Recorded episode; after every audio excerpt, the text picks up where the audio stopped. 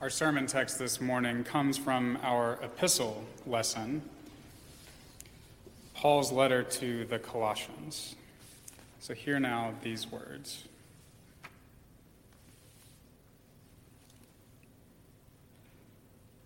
As God's chosen ones, holy and beloved, clothe yourselves with compassion, kindness, humility, meekness, and patience.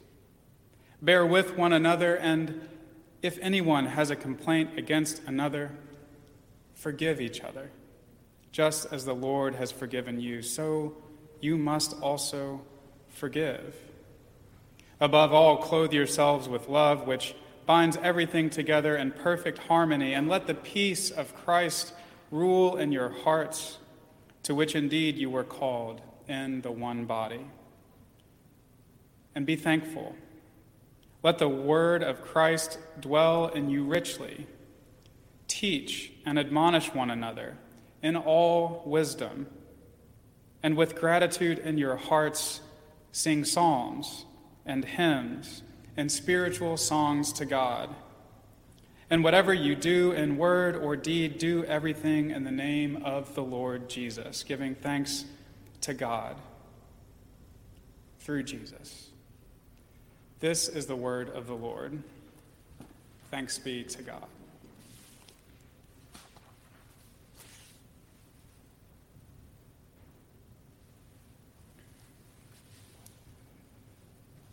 Today is the day after Christmas.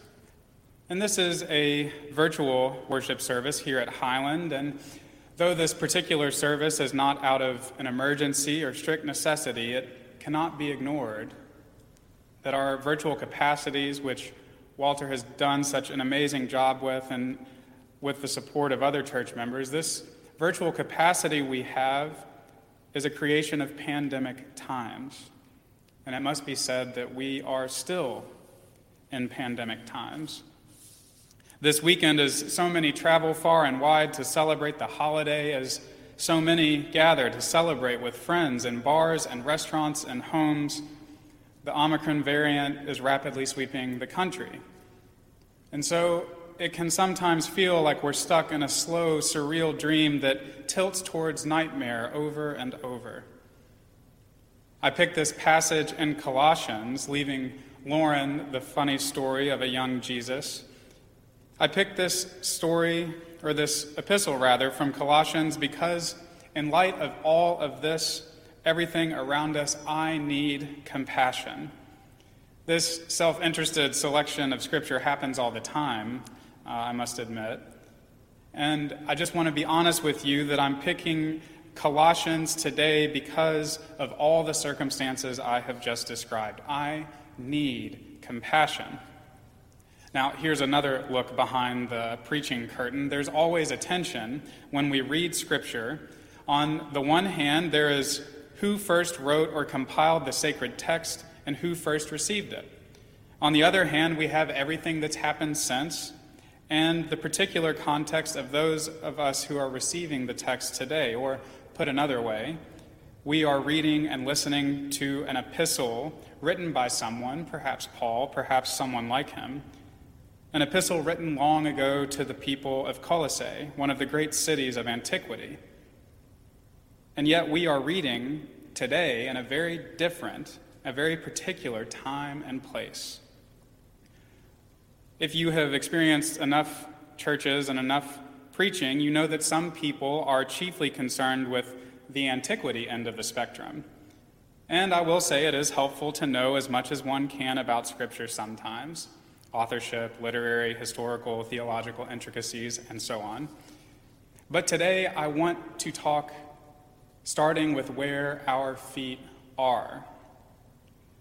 I want to think about Paul's words of exhortation, encouragement, and warmth for us. What does this epistle to the Colossians mean for us, members of Highland Baptist Church, we who worship this morning from home in our cars on walks? What does this epistle to the Colossians mean to us this first Sunday after Christmas? While I was looking at it line by line, I couldn't help but think of each of you. As God's chosen ones, our scripture begins, but chosen for what? I'd suggest Highland is chosen not for salvation or rescue from hell. I really don't believe that. But chosen for the task of compassion at hand. We are chosen, yes, but we are chosen to love as Christ loves. Our scripture continues holy and beloved, we are called.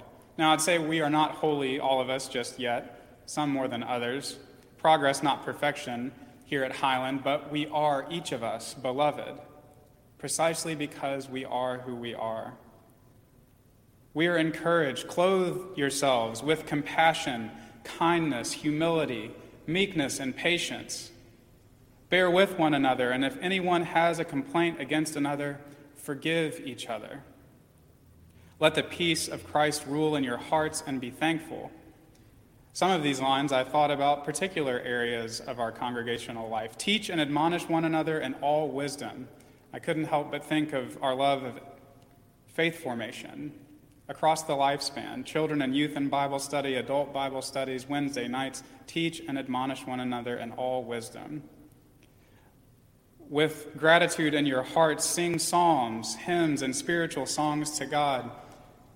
Highland loves to sing. Highland loves singing together. In this epistle to the Colossians, I think that we find calls to us, calls to live lives of faith, calls to the spiritual practices of forgiveness and gratitude. Compassion, kindness, humility, meekness, and patience, these must be the instruments of peace that we each take up as we claim to be followers of Christ. I need compassion. We need compassion. Here is an example of why. I suspect many of our church members here vote Democrat. We have a Democratic president and a Democratic administration. Last Friday, these were the words to all Americans in a, pre- in a press briefing from the White House. We are not intent on letting Omicron disrupt work and school for the vaccinated. You've done the right thing, and we will get through this. For the unvaccinated, you are looking at a winter of severe illness and death for yourselves. Severe illness and death for your families and the hospitals you may soon overwhelm. I first have to say that when the government moralizes a deadly illness, a deadly pandemic like this, people die who otherwise might be saved. This is one of the many forgotten lessons of the AIDS crisis. As it was with the AIDS crisis, so it is with this pandemic. We have to remember that we are chosen for the task, which is a task of compassion. Is it compassionate to shame the unvaccinated? To try and scare the unvaccinated into different behaviors? Is it compassionate to essentially say at this point that everyone is on their own? Get vaccinated or suffer and die? I'm not sure that it is. But let me speak for myself for a moment. I am believe it or not, full of resentment and fear. I have to work every day, and it seems like more in these past years. I have to work every day to not act out of resentment and fear. It feels good, I'm embarrassed to say, to absolutely trash those I don't agree with. And those who are unvaccinated by choice are chief among those with whom I have imaginary arguments in my head. But what I've realized is that so long as I give in to resentment and fear, I close myself off to compassion. I close myself off from kindness, humility, from meekness and patience. So long as I give in to resentment and fear, I am a shell of the person Christ has called me to be. And so I think that this epistle to the Colossians is for us.